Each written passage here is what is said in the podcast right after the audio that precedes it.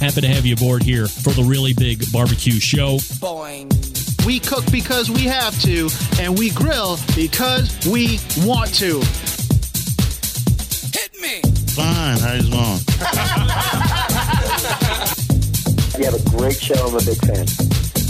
Boing. So what what what seems to be the problem here? This man looks like he's dead and he's in the in the crackle.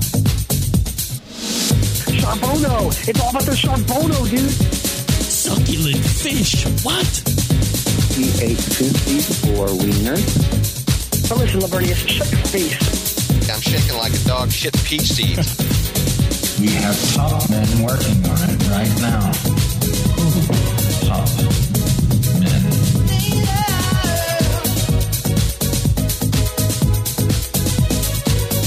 And just like that, we are into the second hour. Welcome aboard. It's the Barbecue Central show. We talk about live fire items that are of high, extremely high importance, bigly importance. If you are just tuning into the show, you've missed the first hour. And while the despair and devastation might be setting in, I'm going to tell you just to hold on one second before you get all mixed up into that nonsense. I'm recording as well. You can subscribe to the Barbecue Central Show's podcast feed. So if you miss some live show segments or you miss some live shows for weeks in a row, don't feel despair. Don't feel personal shame. Feel like you should subscribe to the Barbecue Central Show podcast feed where you can hear every show in its entirety. Always and forever. It never goes away. It lives on the internet forever and ever. Amen. Still coming up on this show this evening, Jose Marchan from the Food Network and the Holiday Baking Championship. Jose made it into the final show last night, and we'll talk about the results of that. We'll also get the full background, what he's doing now, how he's leveraging Food Network fame, all this fun stuff. So be sure to check that out. And closing the show at 35 past the first ever full time barbecue editor in the country, Daniel Vaughn from Texas Monthly. And we'll be talking about the passing of John Mueller. And we'll also be talking about how the top, uh, even like the top 10 of the Texas Monthly barbecue list has fared since being named on that top 10. Have they met demand? Have they been able to accommodate the lines that maybe they never had before that now they're having to contend with? All that fun stuff. So that will be Daniel Vaughn as we get ready to close the show this evening. Don't forget, if you want to jump on this evening and talk to me over on Clubhouse, the easiest way to get in on the show, just sign up for a Clubhouse account and then find me, follow me, see the show go live, and away you go. And lastly, you can get an ad-free podcast feed through the Patreon page, which is patreon.com slash BBQ Central Show. Or if you're an Apple Podcast user, you can subscribe to the ad free experience right there in the show by clicking on the banner, and away you go. You get it however you want to get it. Coming up on the best moments of the Barbecue Central show in 10 minutes or less this Friday, episode 208. Friends, has John Solberg put together a Christmas present the likes you have rarely seen? Taking you back, all the way back to the initial release and live singing. you know, now that I come to think about it, one of the things that this show has become known for, perhaps as a sideline item, is a lot of live singing happens on this show. And it has for years and years. I don't even remember, is it 2011 that this song came out? The 12 days of Barbecue Christmas will be in your podcast feed Friday, Christmas Eve, getting you into the Christmas spirit in only the best way that the Barbecue Central show knows how to get its live fire friends and its fun and frivolous Christmas Eve mindset, if we can say it in that way. Now, you know the 12 days of Christmas, whatever. Forget about all that. The 12 days of barbecue Christmas is something magical. Something that if you've never heard could change your life, could bring a new perspective not only on Christmas caroling, but on the live fire industry itself. where you will hear a much younger me and a much younger all of my daughters singing our hearts out live in our old Euclid house. The 12 days of barbecue Christmas. And this, of course, is where I give thanks and praise and reverence to the team called Hot Grill on Grill Action. Logan Hendrickson and Pizziola de Pizziolas, Matt Frampton, both from Hot Grill on Grill Action. I believe those two were the uh, co songwriters, if you will. They penned the lyrics, sent them to me. We rehearsed a number of times between me and my daughters at that point, all leading up to that Tuesday show and the live release version of the 12 Days of Barbecue Christmas. It was a night few of us forget. It's emblazoned in your brain as soon as you hear it. It is very catchy. Some would call it EDM, even before EDM was popular as far as the music bed was concerned, because there were some potential copyright issues, if you know what I mean. So we found a 12 days of Christmas safe bed to use so we wouldn't get dinged on YouTube or brought to court by whoever the hell wrote the 12 Days of Christmas originally. And the boys over at Hot Grill on Grill Action did an incredible job putting those lyrics together. And we, uh, for a live production, and again, this is like 11 years ago. So my oldest was 11 and then younger from there. My my youngest was 5 or 6. And these girls hang with me right through all 12. We only made one error. I think at day 11 I I screwed up or day 10. But it was happening live right there. So if you've never heard the 12 days of barbecue Christmas, you're going to get it in the podcast feed this coming Friday. And it will be, if it's your first time, it's going to be life changing. You'll probably be singing it all Christmas Eve as you're wrapping presents. You'll probably bust it out and play it for whoever you're celebrating with, husband, wife, whatever you're into. You're going to be playing it for them, and they're probably going to love it too. And then you're going to be singing it together. Then you're going to be singing it on Christmas Day, and all of a sudden it's infectious, just like it is each and every year. So if you've never heard it, you'll hear it for the first time Friday. If you've always heard it since 2011 when we released it, if that was the year we did, maybe it was longer than that, you're going to hear it again and you're going to love it again. And it's going to be great. However, you do have to be subscribed to the podcast feed in order to get the best moments show. Don't forget, if you want to hear a guest or segment again that's been lost in the archives or one that just rattles around in your head is wanting to hear it in this kind of a format, email the executive producer of the Best Moments Show, John Solberg, J O N at the BBQ Show.com. Tell him exactly what you would like to know or hear, and then he will do his best to meet your expectation. Last week or two weeks ago, we were talking about stocks in the grill world. We were talking about Traeger's eagerly anticipated IPO launch back in August, I believe it was, or end of July. It was a race for Traeger and Weber to get to public. Traeger went out first. They went, I think it was low to mid 20s to start. It crested at just below 33. And at last check, let me see where we're at today. Uh, Traeger is at $12.35 a share. So they're $21 off the high. That's a lot, by the way. That's a that's a lot of money to lose. Like a third. Or two thirds. That two thirds? Yeah. No. But whatever. It's a lot. We can say that. I'm no mathematician. I am, but I'm I'm a little off my game right now. It's it's like a third. So and then uh, Weber is probably not too far behind, uh, above or below the 1235, but they never crested into the 30s or even maybe middle 20s for a hot second. But they've been floating right around the same thing. You know, there's a company called Middleby, and I will go ahead and say that this is the biggest grill company or live fire company that nobody knows about. You ever heard of Middleby? If you're a fan of the show, somewhere in the April timeframe, we have the founder of Evo Grills on. the, that big flat top, the same the cooking guy uses all the time. Evo was bought by Middleby. They also own Viking. They also own Lynx. These are super high end grills. And then, as I had mentioned a couple weeks ago, Middleby also just acquired Masterbuilt and Kamado Joe cookers.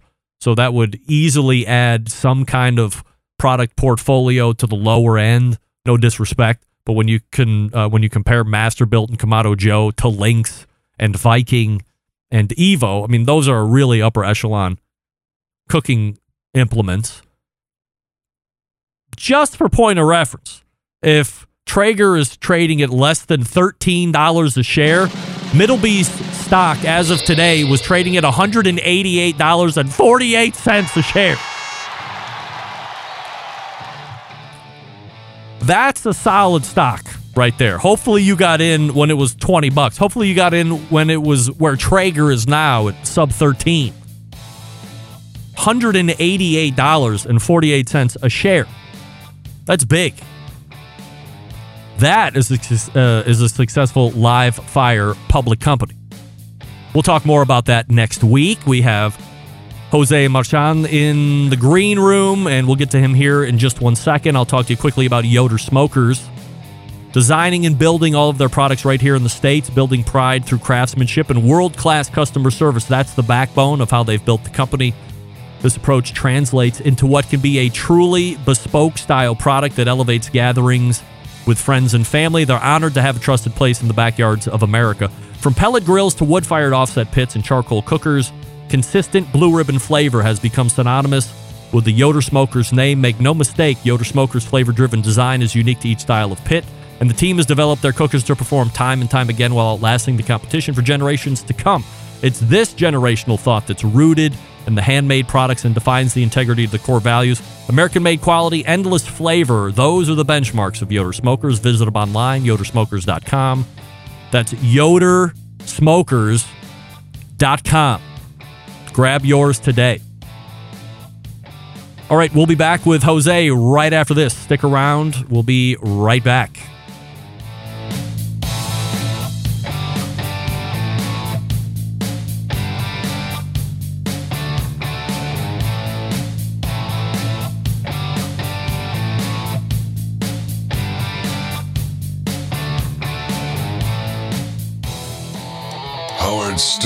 Jim Rome, Dan Patrick, and Greg Rempe. The Mountain Rushmore of talk show entertainment. Now, let's get back to the Barbecue Central Show. And we are back. This portion of the show being brought to you by Pit Barrel Cooker. Pit Barrel Cooker is one of the most unique cooking devices out there, currently available in three sizes. With a host of accessories to complete your Pit Barrel cooking experience, visit pitbarrelcooker.com to check out all the cookers and accessories and make sure you tell them the Barbecue Central show sent you.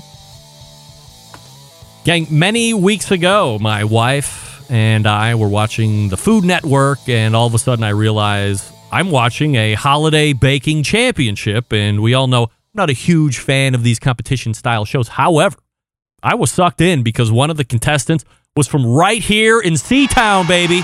And he made it all the way to the final episode. So I had to reach out and see if he was interested in coming on the show to talk about it. And as luck would have it, he was available and kind of excited to do it. So we raced to the hotline and welcome in one of the final four contestants of season eight of Food Network's Holiday Baking Championship, Jose Marchan, joining me. Jose, how are you?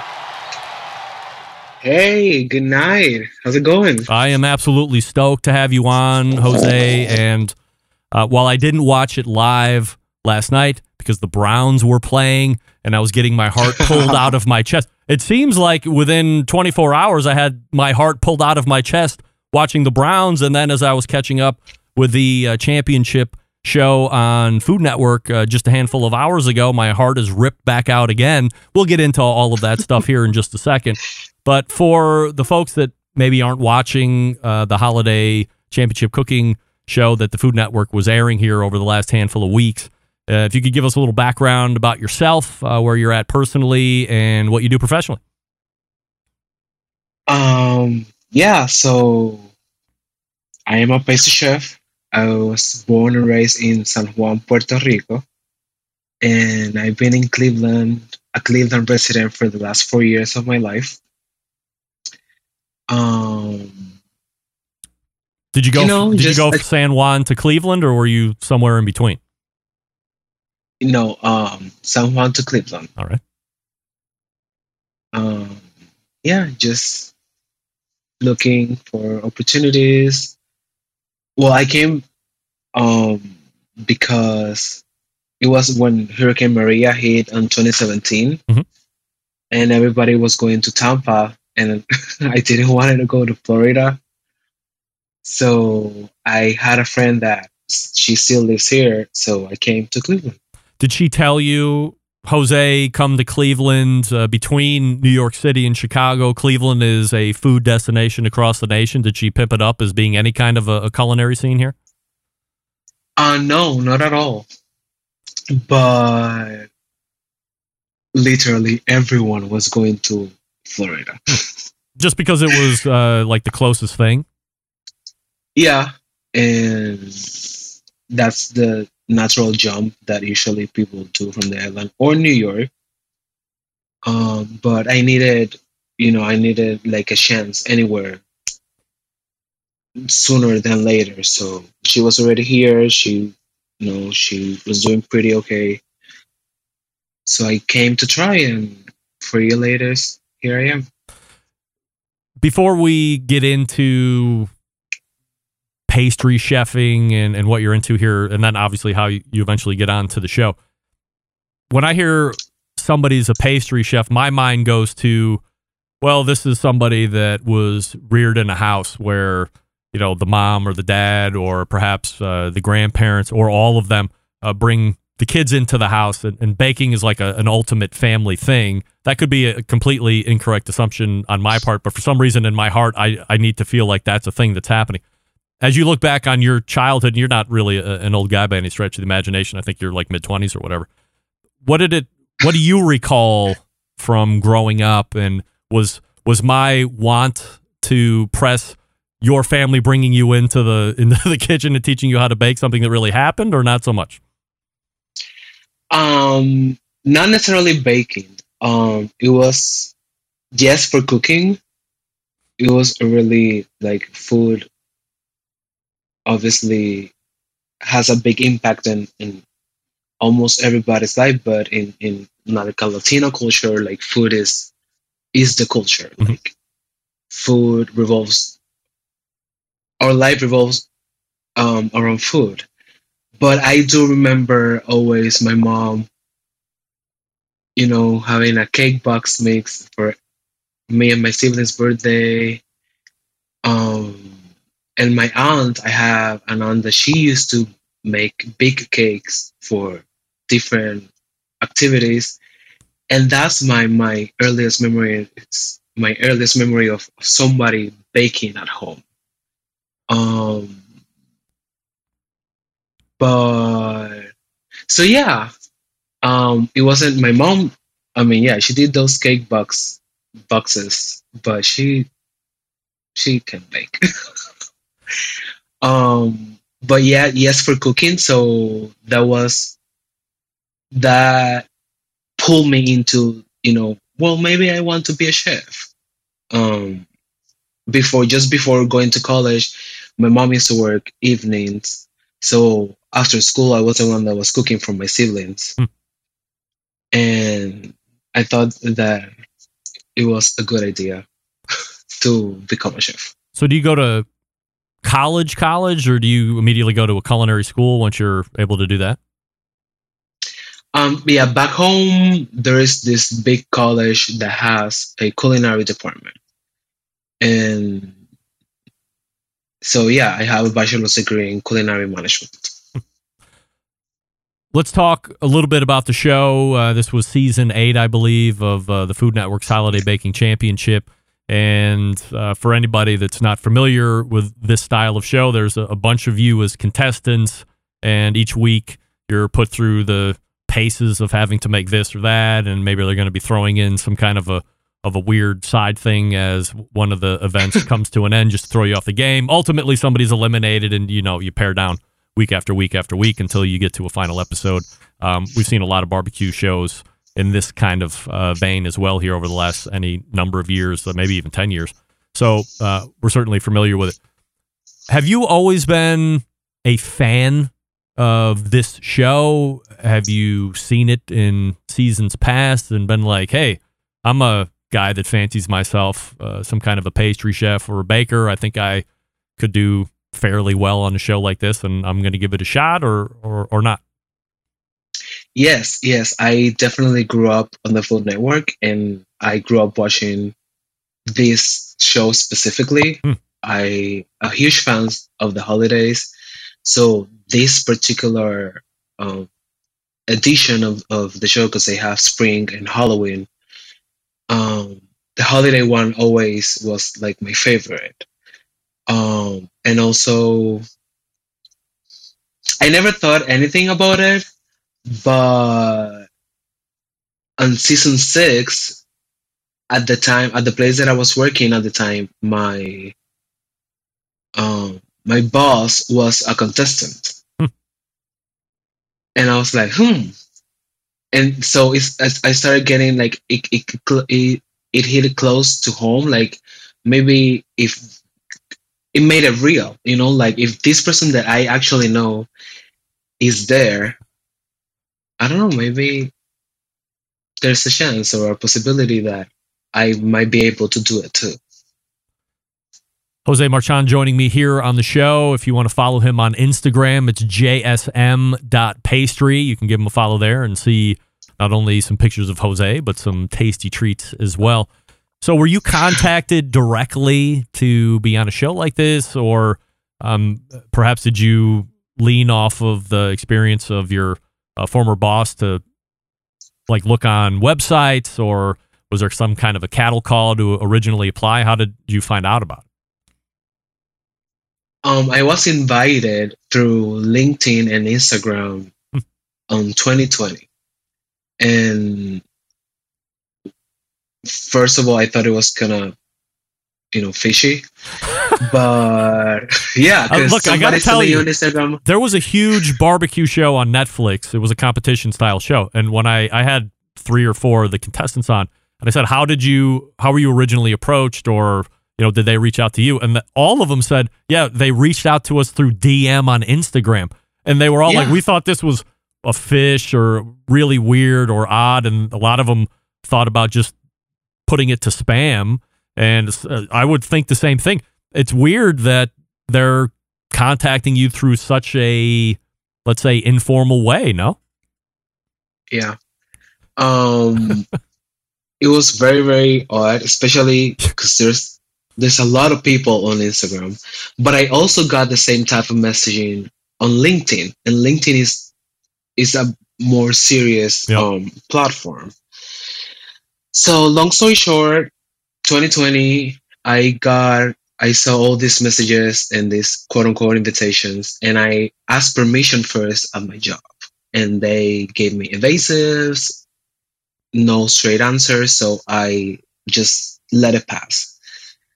Um, come early 2021, and I get the same by a different casting person, casting producer, invited again. And I was like, what are the chances that this keep happening? like again, I had like I worked with someone who did it, got invited last year, again this year. So I took the chance. I decided to say yes. And once I was cast is when I let my job know that, hey, Mm. this is happening. I am doing this. I'm gonna take the chance because I was also, you know, looking for for what is the next step, that- what is the next thing for me. yeah Um, in the kitchen, to, like all the time, I needed to do something new, and this was it. when you're going through that interview process, and I've heard it through a number of different variations on the barbecue side, but I assume it's any number of different interviews, and maybe they're doing some kind of a psych assessment to make sure that they're not getting anybody kooky to be mixed up with all the other contestants.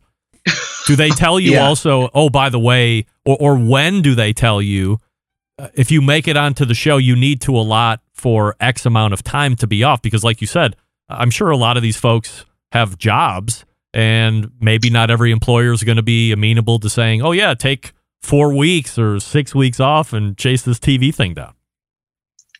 Yeah, since the very early on, the they tell you, um, well, we might thinking that you can be part of this. Are you sure you have available from from this time to this day to this day? Um, just so you can arrange with your job. They let you know very early on in the in the quote unquote casting process. So because that's a big part. Like you need to be available, and they ask you the same question again and again. They even just email you randomly, "Hey, just making sure that you that you're still available from this day to this day." Da, da, da, da, da. So how much time Yeah. was it? Um, three weeks. Three weeks. Okay, so not terrible, I guess, but still almost a month. Yeah. Um. And the employer, whole- the employer's good with that, or did you quit? Did you have to quit the job you were at? No, I didn't have to quit. Um, but I had to. It was this situation of well, you're not gonna be here, so you need to make sure that we have everything. You just need to make sure that we don't feel your absence. Hmm. So, you know, leave them packed with bread, ice creams, desserts, all that. When you are on set and you show up for the first day, is, is, are any of the other contestants anybody that you've ever met or hung around with, or no, or is everybody perfect strangers? Not at all. All strangers. Hmm. All of them from different corner of this country. Did you vibe with anybody immediately? Um, yeah, Richard is very, very friendly. Like the way you see it on on TV, that's the way he is. Well, all of them, that's who they are. But he's very, very magnetic, very happy, very positive. So immediately, I was drawn to him. And Jennifer, at the beginning, she seemed super sweet, super quiet, and I gravitate to people like that. through the weeks as you're getting through it and you know you- you're making it i don't know uh, if you're allowed to talk about because we're seeing it different like we're seeing a whole finished product so as we're seeing it every monday how much of what we're seeing is left on the cutting room floor or, or how much are we not seeing that's left on the cutting room floor that you see like things that maybe they don't seem are worthwhile or just extraneous stuff. Uh, was there a lot of stuff that left on the floor you were like, oh, I can't believe they wouldn't have put that in, or I can't believe they didn't put this in? Yes, there's a lot that people don't get to see. um, at the beginning, most all in or in general, what I noticed that most of the bad stuff is not doesn't make it into TV because it's a family show. It's Christmas, so it it's, needs to be very jolly and positive. Um, the judges are very positive in general, but sometimes there's some bad critiques, and most of them don't make it into Hmm. Into TV. Uh, I was going to say, when you're sitting up there and, you know, they leave some stuff in, it doesn't seem like it's too edgy, but as you're saying, the, the edgy stuff probably gets cut out. What's it like to take critiques from these judges? It's very surreal. Um, having people that you grew up admiring or just watching TV in general, like being like being just in a room with with them, knowing that they're real and in my experience for the most part telling me that I am good at what I do. It was crazy. Like it was great. Um also telling me that my flan sucked to them was horrible.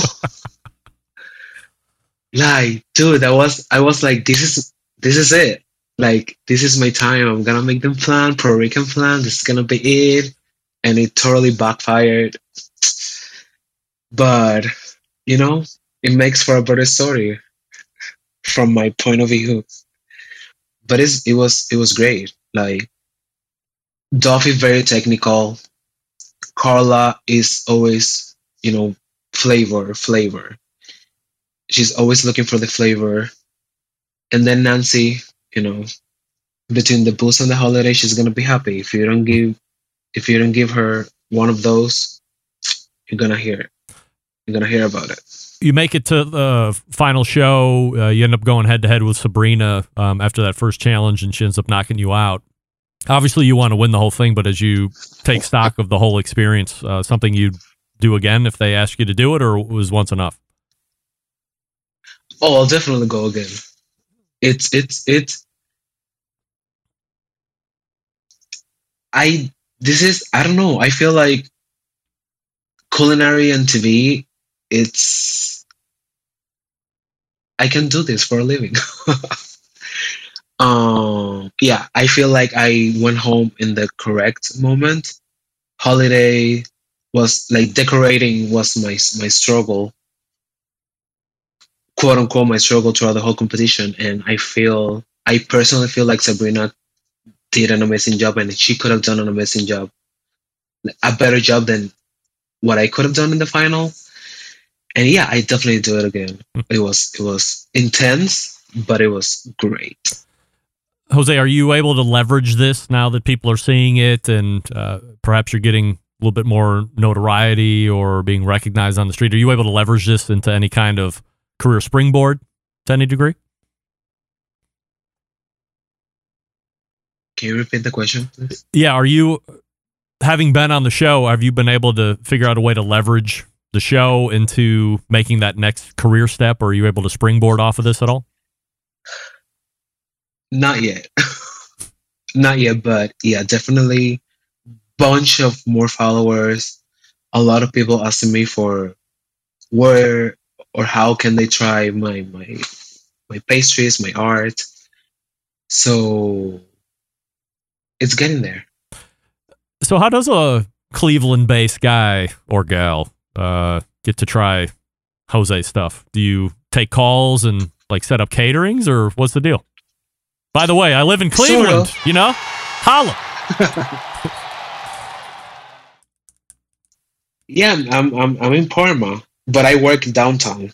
Um, yeah, I have a like a cake page or even my personal page. Just if I'm available for whatever time you need, and you need a cake or a cheesecake or whatever it is, I've done not a lot, but a couple weddings, a couple dessert bars. um, I'm here for that, and I'm here to you know get myself known, but also make your pastry dreams come true. So what I'm hearing is if I invite you over to Willoughby and I take care of the barbecue, maybe we're going to be getting some pineapple upside down cake as some dessert or something along these lines. That's what I'm hearing. That would be great. like uh, barbecue pineapple salsa with Yeah. some cake and caramel sauce. The best. For sure. No doubt. Uh, we are talking with Jose. You saw him on the Food Network during the Holiday Baking Championship, making to the final show this past or just yesterday on Monday. And you can find him on Instagram, JSM dot pastry. Give him a follow over there. Jose, really appreciate A, getting to know you. Glad we could connect. And I'm going to definitely invite you out here so we can do some barbecue and baking collab stuff, no doubt about it. But really appreciate you sharing the story and continued success. Thank you so much for having me here. It was great. You got it. There he is.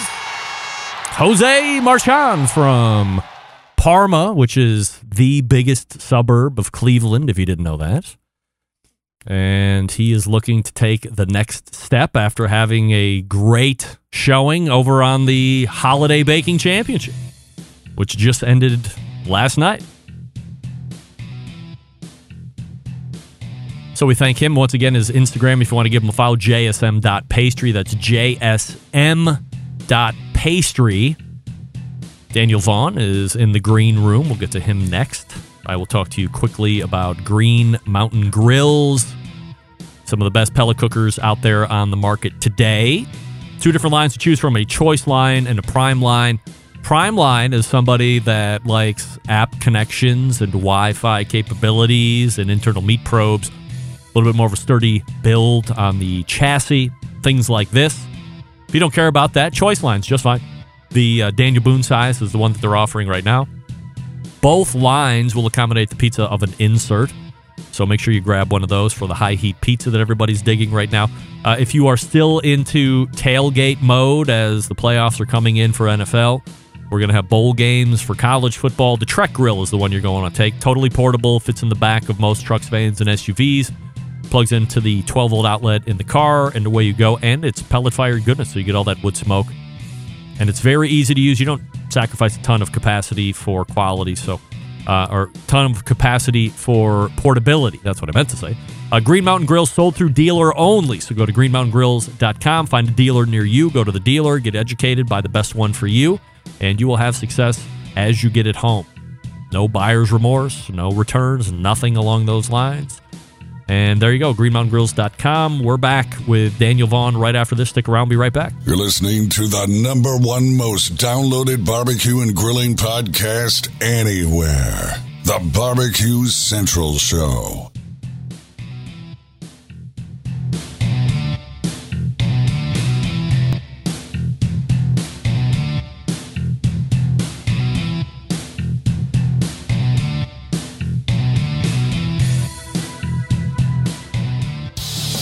Celebrating over 10 years of prolific and unparalleled live fire barbecue and grilling talk. And yes, it's still being done from Cleveland, Ohio. You're listening to the Barbecue Central Show. Welcome back. This portion of the show being brought to you by Smithfield and Smithfield.com. If you're looking for grilling tips and tricks, head on over to Smithfield.com or you can get advice from folks like Chris Lilly and Ernest Servantes and Darren Warth, just to name a few. Also, be sure to check out SmokingWithSmithfield.com to see what 2022 has in store for committed cooks and potentially a Smithfield grant program again. But we'll see how that rolls out as 2022 rolls in here over the next week and a half or so. But once again, that's Smithfield.com. My last guest this evening is the barbecue editor for Texas Monthly Magazine, and you see him right here quarterly for visits on the Barbecue Central Show. We race back to the hotline and welcome back friend of show, Daniel Vaughn. Hey, Daniel. Hey, how's it going? I am fabulous. Appreciate you making time for the show. And we have a, a big topic to talk about this evening. You know, uh, it, it seems weird to say that we've seen a lot of people passing away here over the last number of months because uh, really, in the grand scheme of things, and I hate to break it to everybody, uh, nobody's getting out alive, as we know. Uh, we are uh, all on a time clock, but it seems over the last six or seven weeks or so, Bill Arnold had passed away from Blues Hog, and a couple weeks after that, uh, we had Robert Magee from, uh, well, competition wise, Munchin Hogs at the Hilton, but obviously well known for Q39, uh, his barbecue establishment out there in Kansas City. And then just a couple days ago, John Mueller from uh, of Texas barbecue fame has uh, passed away as well. And you wrote a, a really uh, nice and uh, in depth article about John. And I guess I would like to start with this. I don't just want to assume that everybody has the, the high level name drops and, and wherewithal that I would have uh, just because of people that I know and conversations that I've had. So, can you give us a, a, bit of a backstory on John and why he's significant not only to Texas barbecue, but perhaps a barbecue in general? Yeah, absolutely. Well, um, yeah, as you mentioned, you know, we, we have lost a lot of greats uh, here recently, uh, John being one of them. Uh, but maybe you're right. If you're outside of Texas, uh, maybe you don't even recognize the Mueller name. Uh, Louie Mueller Barbecue in Taylor, Texas, is uh, one of the most uh, hallowed barbecue joints in all of Texas, and that's where John started out uh, working with his father Bobby, and they worked together for a long time. Uh, but in 2000, uh, John decided to move on. Um, he, um, you know, I think it's a, a, move that that he regretted moving on um, instead of you know staying at Louie Mueller Barbecue with his father. But uh, at, at, the time, he really wanted to branch out on his own. And uh, if he ever met John, you know he's kind of a hard headed guy, so he stuck with that decision uh, for the rest of his life. and you know he moved out to Austin, uh, where in, at the time in 2001 when he first opened John Mueller's Barbecue, uh, Austin was not much of a barbecue destination. I mean, there were some there were some of the old school names you might recognize, but if you were going to Austin for a barbecue tour, it's because you were getting your hotel room there, so you could drive to Lockhart, uh, to Luling, to, to uh, you know. Um, and really out to Taylor to see Louie Mueller barbecue. It wasn't because you were going to Austin to eat the barbecue. That seems And, weird to say uh, out loud at this point. Like Yeah, I know. Austin Yeah, wasn't was a just- barbecue place, right? And that's only uh, Right. you know twenty years ago. Right. Yeah. We're talking 20 years ago where, um, you know, now Austin is one of the most, I think, uh, well known barbecue cities in America. And, and back then it, it just wasn't. And so the fact that John decided to move there and bring like old school Central Texas style barbecue to the big city, um, this was also, you know, before barbecue itself was all that popular in a lot of the big cities in Texas. Um, before really notable barbecue joints and and really famous barbecue joints were opening in Houston and Dallas, Fort Worth, San Antonio. Um, you know, it wasn't like Austin was all alone in this as a big city without really just i- incredible barbecue. So when John moved there and opened up, um, it really was a, a big change for Austin, and it you know was the first place that really made Austin barbecue. I think um, I think notable like outside of uh, maybe outside of just Austin itself, and he did that twice. um, he he left there uh, after five years. He had made the top fifty barbecue list for uh, Texas Monthly. You know the magazine I work for. So I'm going to mention Texas Monthly a, a few times in this, but um, five years later, it closed down, and he was gone for a while, just sort of off the map. Um, there, he had opened a couple of barbecue joints here and there in some other small towns, but for the most part, he was off the map. He had actually gone to Amarillo to manage a steakhouse, which, if you knew John, the idea of him managing other people um, is as you're yeah laughable exactly it is laughable um and so in 2011 uh, or in 2010 he actually started sending out sort of cryptic messages to uh, some of the food writers out there myself included that he was on his way back to texas. And that uh, or on his way back to austin and that he was going to open another barbecue joint. And so in 2011 opened J Mueller barbecue. And uh, as i wrote in my piece you know he was certainly well known for John Mueller's barbecue, but J Mueller barbecue is the one that made him uh, famous, the one who made him a much more recognizable name around the country, and that's because Anthony Bourdain came to visit. So at the at the time, uh, 2012, uh, when Bourdain came to visit. Uh, John Mueller and Aaron Franklin had both made it onto the cover of Texas Monthly together, uh, and it was a joint article about the two of them and their rise in in barbecue in Austin and their really competition amongst one another. And it was this like it, it wasn't all that vicious of a competition. Uh, I think the two of them realized that uh, having having the other really helped uh, bolster the reputation of Austin as a barbecue town. And the fact that Anthony Bourdain came to visit and went to both places and then featured both of them on his uh, on his no reservation show, uh, I think proves them right. And you know he uh, Bourdain certainly praised Franklin's brisket, but he said that uh, if there's uh, if there's another uh, beef rib that's any better than than John Mueller's, like he, he doesn't think that's possible. um, and that's what John was really known for was that beef rib.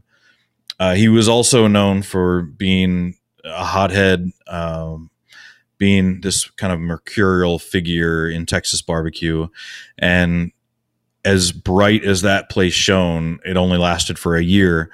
He had gone into business with his sister LeAnn, who uh, now owns La Barbecue and runs La Barbecue uh, with her wife Allie. And Allie uh, actually learned barbecue with John at J Mueller Barbecue. Uh, but LeAnn, uh, there's there, there's some differing stories out there, but uh, basically there was some financial disagreements between her and John, and so she fired him. And uh, they had since made up um, before his passing, but she fired him, uh, brought in John Lewis, essentially, who had been working with John Mueller for about three weeks at the time, I think, and uh, named John Lewis as the pit master and changed the name of the place to La Barbecue. So again, John was out um, out of the barbecue business, but it didn't last long. Opened up uh, John Mueller Meat Company in Austin. Uh, that place made the Texas Monthly Top 50. Um, only lasted three years. On to another place that lasted even less time, and you know it, and on to the next, and on to the next, and on to the next. Um, but every time he was, every time he left the scene, you almost thought for sure he was gone for good, that he had just burned too many bridges. And then by the fourth or fifth time, you're like, okay, he's never going away. Like this man is just he's, he's a phoenix. He's built. he's he is. He's a phoenix. He's built to cook barbecue, and that's all he knows how to do, and that's all he's going to do for the rest of his life. And and that's the way it panned out. As you get to know him and you learn his stories, and would you speculate that he had it both good and bad in the fact that he is, you know, lineaged into one of the most historic barbecue restaurants in Texas. So, in in a way, you could say, well, he had all this skill. He could have stayed at uh, Louie Mueller and could have made it his own, kept the traditions, but you know, expanded it and however Yeah. he wanted to do it because it's in his family. But he makes the decision to leave, and then from there, it, does it? It never goes past five years. He's also lauded. He makes the Texas Monthly Top 50 twice. I don't know how many people have ever done that with two different businesses. Maybe nobody. And it just never seems to to get on track. Uh, is there? Is it always off track for him? Is he just somebody that was, um, like just not happy with where he was at, uh, or or always unhappy with where he was at, or was it some internal drive that forced him to go here Yeah. and then go there? What do you think? Well, I mean, I'm I'm no uh, I'm no psychologist, but um, in you know, as someone who knew John, there was a pattern, and the pattern was open a new place, um, work hard to to make it great, um, have fun doing it, and then as soon as you're recognized, sort of uh, shrink back because of the expectations that are now brought on, uh, because it's highly lauded and and people are showing up and, and lining up and have expectations of of really great barbecue, uh, consistently great barbecue, and I think um, you know I. I don't know if this is this is how it actually worked out for him, but just from the outside looking in, it looked like he would really sabotage the situation uh, to try and sort of slough off all those uh, expectations. And you know, I do think he also struggled in between the the being the man and the barbecue cook of John Mueller versus being the character of John Mueller, like this sort of grumpy curmudgeon that people almost expected to show up and get yelled at or um, get in an argument with, and you know, it's not like he was like that with everyone. Um, and so I think there are some people who showed up like expecting to be able to have their John Mueller blow up story, and so I, I think part of that he struggled with some of that as well. Do you think if he would have stayed uh, with the sister and the split never would have happened, that this would have been one of the biggest? I mean, the barbecue on its own is is a force to be reckoned with in the Texas barbecue scene. But if they would have stayed together and gone on together, could it have been the pinnacle barbecue joint in Texas? Uh, you know, I, I don't know. I mean, they lasted a year, right? So I, I don't know how how much longevity there was going to be there. But there seems to be a Um, lot of talent in that but, but hold on, right? hold on. Yeah, yeah. So, but if you think about it, like the fact that John left uh, Louie Mueller and LeAnn also had her opportunity to run it as well. She um, pursued another career at the time, but came back to Austin and um, you know got into the barbecue business with her brother with her brother John. Now, if they had just both of them stayed at Louie Mueller, we would be you know without so many great places. I mean, we would have not had J Mueller Barbecue, La Barbecue, John Mueller Meat Company. Uh, you know, maybe John Lewis doesn't move on to to run La Barbecue, and then on to Lewis Barbecue in Charleston.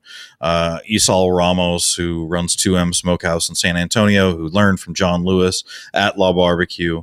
Um, Uh, you you got Dylan Taylor who worked at La Barbecue and uh, then went on to open up Goldee's in Fort Worth. I mean the the lineage that comes out of these places is is really vast, and so you know I don't know how many of those would have occurred if they had just stayed at Louie Mueller Barbecue. Good point. We're talking with Daniel Vaughn from Texas Monthly. TMBBQ.com is his website.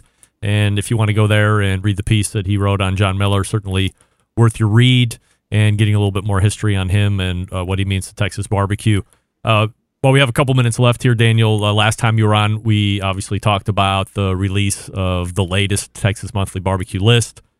My question tonight is as we were talking about the release, we also talked about what will some of these folks be in for as they now manage a line, a line every day, a line for a number of weeks, and is the quality of the food getting them to that rank going to also reign supreme now that their names are going to be known and going to be out there. So uh, a couple months removed, how are you seeing that meet expectation? Well, I mean, there was a whole lot of talk about how are these some of these newer places so high up on the list when the list came out from people who hadn't eaten there. Uh, one of the things that I have not seen is a lot of people who have gone to eat there, maybe for the many of them for the first time uh, since the list came out, are not complaining about the food that they've been given. And, and I'm I'm talking about places like Goldee's in Yeah. Fort Worth. It was our number one place. Interstellar Barbecue. Um, and uh, Interstellar Barbecue in Austin, Truth Barbecue in Houston. There were a whole lot of people that already knew how great their barbecue was. But Leroy and Lewis in Austin, another place that a lot of folks might not have known, and Burnt Bean Co. in Seguin. Uh, you know, I just haven't seen too many complaints about the meals that people have been having, uh, and I haven't really been seeing complaints about the long lines. Now there are long lines. I mean, the after after Goldee's opened, you know, the the first day that they were open after the list came out, they had to tell everybody to stop at 10 a.m. Like, don't come.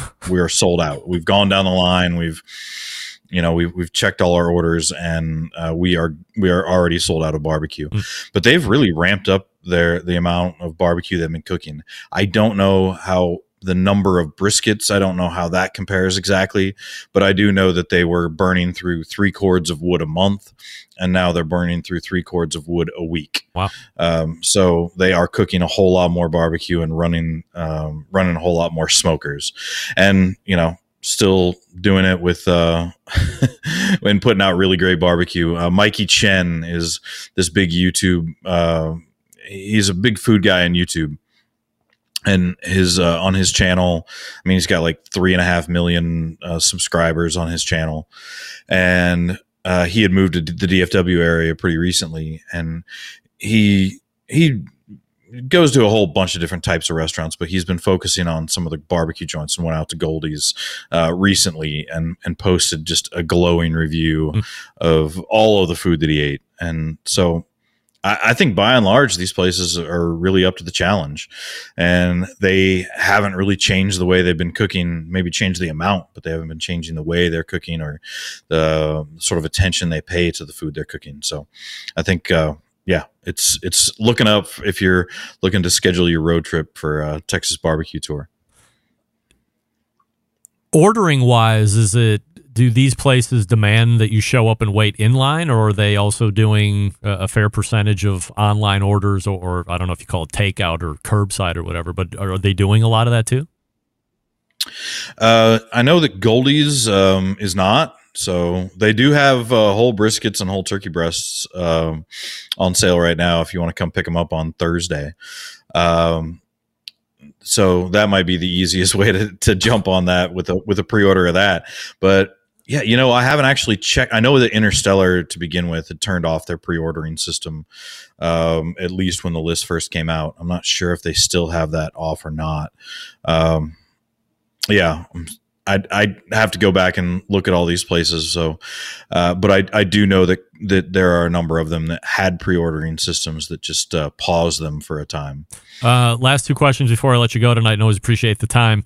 Uh, what do you think the biggest barbecue story of 2021 was, and what are your what's your one big prediction for 2022 if you have it?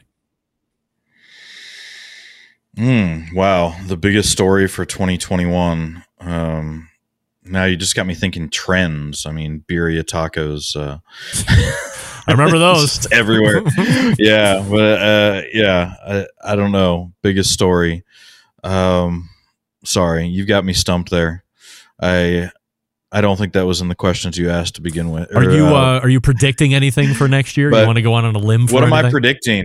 I mean, I hope uh, I hope that the article I release early in the year, um, asking Kansas City if they're sort of ready to to step up to the plate and uh, improve the overall help to improve the barbecue scene of a of a once regal barbecue city. Um, that that maybe that'll kick Kansas City into action, and we'll see a uh, a resurgence of. Uh, attention being paid by some of the old school spots to putting out really high quality barbecue on a consistent basis. Uh, you can find Daniel Vaughn over Texas Monthly. TMBBQ.com is the website. You can also interact with him on the Twitter at BBQ Snob, and you can find him once a quarter right here on this show talking about Texas barbecue and barbecue in general. Daniel, always appreciate the time. I wish you and your family a great holiday season and happy new year, and we'll look for you again in a quarter from now. Yes, well, uh, and you know, Merry Christmas to you, and I hope next time we talk, we can talk about uh, maybe the the playoff uh, the playoff season uh, for the Browns. I mean, it's not looking great right now. They're 500. They have no chance. Give me a break. I That's don't. it. I don't think they have no chance. They're not mathematically eliminated. I think we have a better shot of talking about the Cavs making the playoffs and the Browns making the playoffs. And who who thought that was going to be the topic of conversation as those two years started? Nobody. Yeah, yeah, no, that was that was a heartbreaker um, yesterday. Oh, it was Man. brutal. Uh, Brutal. brutal. yes. Almost pulled it out with, uh, yeah. Was that even a quarterback? Was that a real quarterback? Third string. I don't even know. Third string, fourth string, practice squad guy that signed off the street. I mean, it was it was hard to watch for a half. It was kind of exciting at the end. It was like, oh my god, we're going to pull it out with two minutes, and then all of a sudden, defense should let you down, and you kick a last second field goal. You know, my wife said uh, after they called the timeout and the guy just made it in, I was like, oh, Mhm. maybe this will chill him out, and he's going to shank it to the left. And she's like, ah, it'll probably go right through the middle this time, right through the middle, and knife in the heart. There you go. Sign on your merry way to seven and seven. But what are you going to do? I mean, well, this a is the lot, a lot dealt. can happen in three games. A I lot hope. can happen in three games. I hope we need a lot of losing by a lot of other teams in the division, so we'll see how that goes.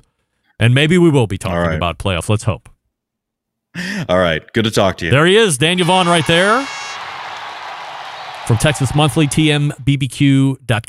And you can follow him on Twitter at BBQ Snob. He is happy to interact, no doubt. And we'll see about the Browns making the playoffs. Again, I will maintain that the Cavs all of a sudden have better statistical odds at making a playoff. They're fifth in the league, I think, right now in power rank. Gang, let me talk to you quickly about Do Wellness and David Leans. Did you know that people who set a goal four to six weeks before the new year ends are three to 10 times likely, yes, 10 times more likely to achieve their fitness goals? Now, I know we're a little tight on time, but be honest. How long has losing a few pounds been on your to do list? Now, we listen to the show because we love barbecue. We love making it a habit of getting second and third and fourth servings because, well, it's delicious and we're fat. Fat!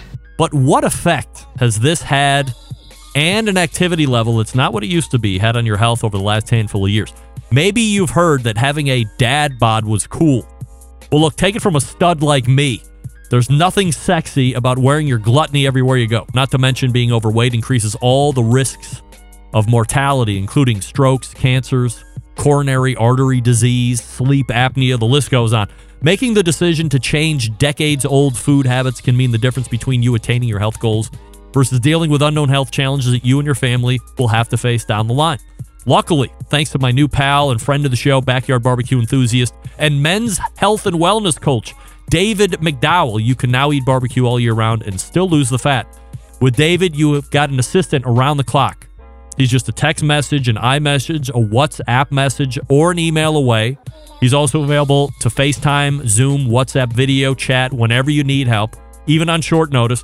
Some coaches charge upward of 500 a month for canned diet plan, one to two check-ins per month. Poppycock. Partnering with David allows you to access a resource who is available effectively 24/7.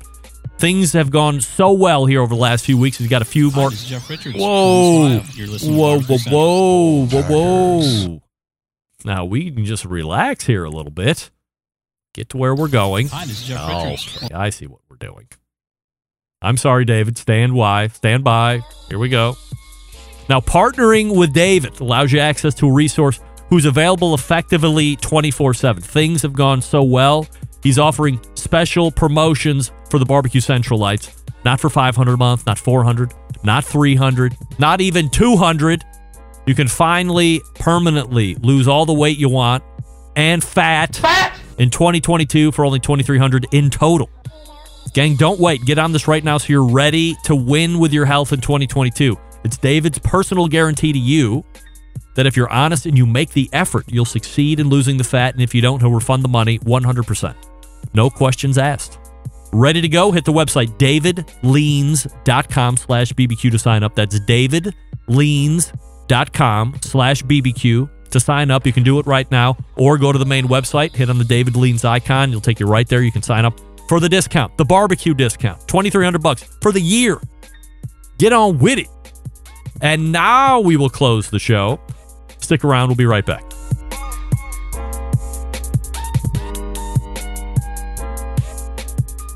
Whole packers, full racks, legs and thighs, injecting butts. If you've never heard this before, you might think you found the best Triple X show ever.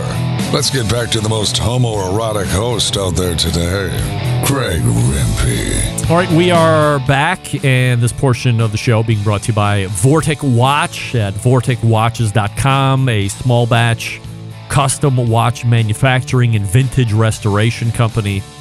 They take American made pocket watches just like this one and turn them into wrist watches just like this one. You can see the front, and then you can see the guts behind the back. They have exhibition case backs, serial numbers, all that fun stuff. And remember, as I told you before, this originally was a pocket watch. It's been saved. Now you can use it every day as a wristwatch, where it can be used as a watch. America wasn't assembled, it was built. That's their motto. And oh, by the way, a little breaking news here. They just won the appeal from the Swatch Group that was suing them. They are now free and clear. Swatch Group says they are not going to file a. They are not. Andrew, you are not the father. They are not going to file another appeal and drag it out to a six year long lawsuit that Vortic has been embroiled in with Swatch Group, which now owns Hamilton Watch. Uh, that was originally the lawsuit that was over a Hamilton watch. It's done for. So now they can just focus on making great pocket watches into wrist watches. Hopefully, I'm getting mine here soon. Can't wait to show it to you and tell you the whole story behind that. And away you go. It's vorticwatch.com. Check out their watch of the day. They go very quickly. Everything's sold out right now. So please stay keen. Sign up for the newsletter. All the way back in the first hour, we did a little bit of a recap on 2021. We got through February. Did we get through March too? I think February. And then Bobby Rempe stopped in for a one week recap on the big hip surgery that happened. So we thank her for joining. Second hour, we were joined by first time guest Jose Marchan from Parma, Ohio, the biggest suburb of Cleveland. He was on the Food Network's uh, Holiday Baking Championship Challenge. Made it all the way to the end, the final show, but didn't win, but that's all right. Made it to the finals. We have winners on this show. And we talked about what he's going to be doing and hoping to use that as a springboard to the next portion of his career. And I believe we made a date where I'm going to give him barbecue and he's going to give me sweets. I'm winning. And we closed it out with Daniel Vaughn, Texas Monthly Barbecue editor, talking about John Mueller. And then we also talked about how the top 10 of Texas Monthly are doing it. Uh, Dave's got beer. Never stop the Twitch stream. It comes in flawlessly. The Facebook and YouTube feeds always seem to stutter. Great show, Greg. Thank you for weighing in. Dave's got beer. Have a beer on me, Dave. A big show planned for you next week. Embedded correspondents are in. We may or may not have a Robert Moss sighting. We may or may not have a Derek Riches sighting. We'll see how that goes. So stay tuned for that. Could be a lot more embedded correspondence than you're used to, but that's a good thing. Plus a number of other things as we get ready for the new year. So, how do I always leave you? September 11, 2001. I will never forget. I hope you have a great Christmas if you're celebrating that this coming Saturday. And until next Tuesday at 9 p.m. Eastern, this is your program host and proud U.S. American, Greg Rempe. Good night now.